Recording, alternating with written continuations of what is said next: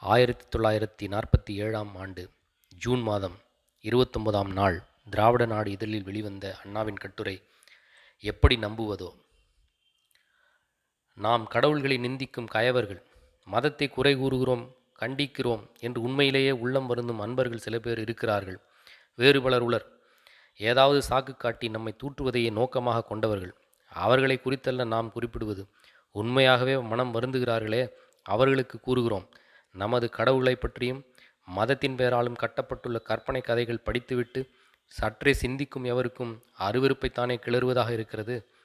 அறிவுக்கு பொருந்தாத ஆபாசங்களை அல்லவா ஆண்டவனின் பெயருடன் இணைத்து இங்கே மத நூற்களாக்கிவிட்டனர்? மக்களின் பொது அறிவு வளர்ந்து ஆராயும் துறன் வளரும்போது எப்படி அந்த கதைகளை பக்தியுடன் படிக்கவோ நம்பவோ முடியும்?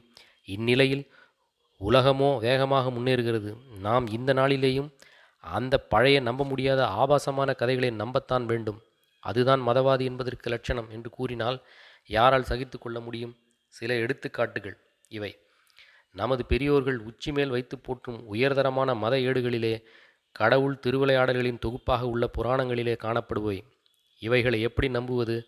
நம்ப முடியுமா என்பதை கோபதாபமின்றி அன்பர்கள் கூற வேண்டும். ஒன்று.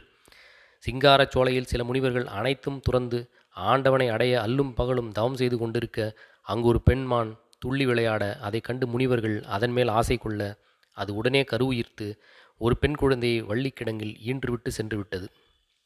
இரண்டு ஐநூறு யோசனை அகன்று நூறு யோசனை உயர்ந்த மரத்தை பிடுங்கி அவுணர்கள் மேல் வீசி எறிந்தார் வீரவாகு.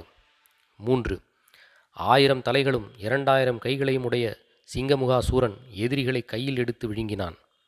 நாலு வாளுக்கிரையான சூரபன்மன் அ- அண்டமுகட்டை தொடும்படியாக உயர்ந்து பூமி உருண்டை கொண்டு எங்கும் நிறைந்து நின்றான். முருகன் ஏழு பானங்களை எய்ய அவை ஏழு கடல்களாக சென்று அழிந்தன. ஐந்து. சிங்கமுகாசூரனுடைய வயிற்றை சூரபன்யன் சுப்பிரமணியன் அம்பு துளைக்க அது வழியாக அதன் வழியாக லட்சம் வீரர்கள் தோன்றினார்கள். ஆறு. சூரபன்மன் வேலன் படைக்கஞ்சி கடலின் மத்தியில் அண்ட கூடமளவும் உயர்ந்து லட்சம் யோசனை அகன்ற மாமரமாக நின்றார். ஏழு தாரகன் லட்ச வீரர்களை புழைக்கையால் பிடித்து கட்டி கடலில் எரிந்தான் எட்டு வீரபாகு சாந்தமதன பர்வதத்தின் மேல் ஏறி நிற்க அது அவரை தாங்காது பிளந்து பூமியில் ஆழ்ந்தது. ஒன்பது சூரபன்மனது தெற்கு வாயில் வாயில் காப்போனாகிய கயமுகன் ஆயிரம் தலைகளையும் இரண்டாயிரம் கால்களையும் உடையவன். கயமுகன் தன் மூவாயிரம் கைகளால் வீரவாகுவை எடுத்து விழங்க எத்தனிக்க அவைகளை துண்டித்தார் வீரவாகு. பத்து.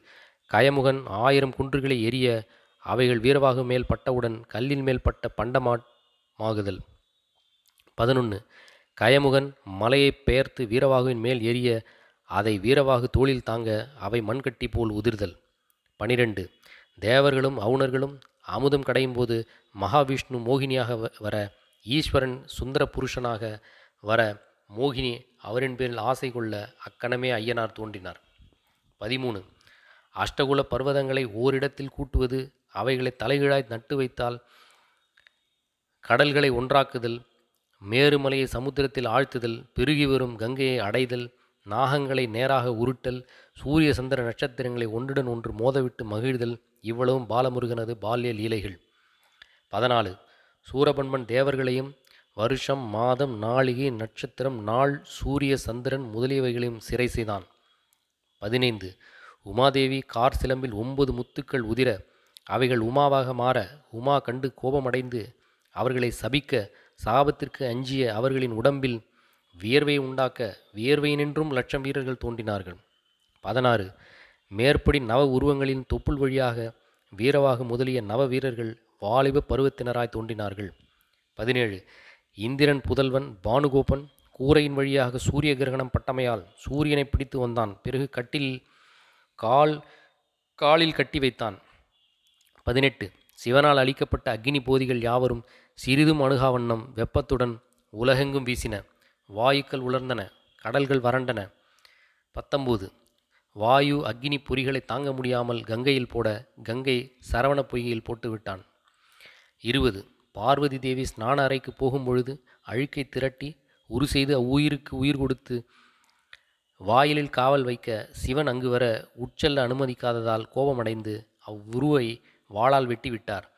பிறகு விஷயமறிந்த பார்வதி புத்திர சோகத்தால் புலம்ப சிவன் தேற்றி வெளியில் வந்து பார்க்க அவ்வுருவின் தலையை காணவில்லை. மூன்று உலகில் தேடியும் அகப்படவில்லை. உடனே அங்கொரு யானையின் தலையை வெட்டி வெட்டி வைத்து உயிர் கொடுக்க யானை முக விநாயகராயிற்று.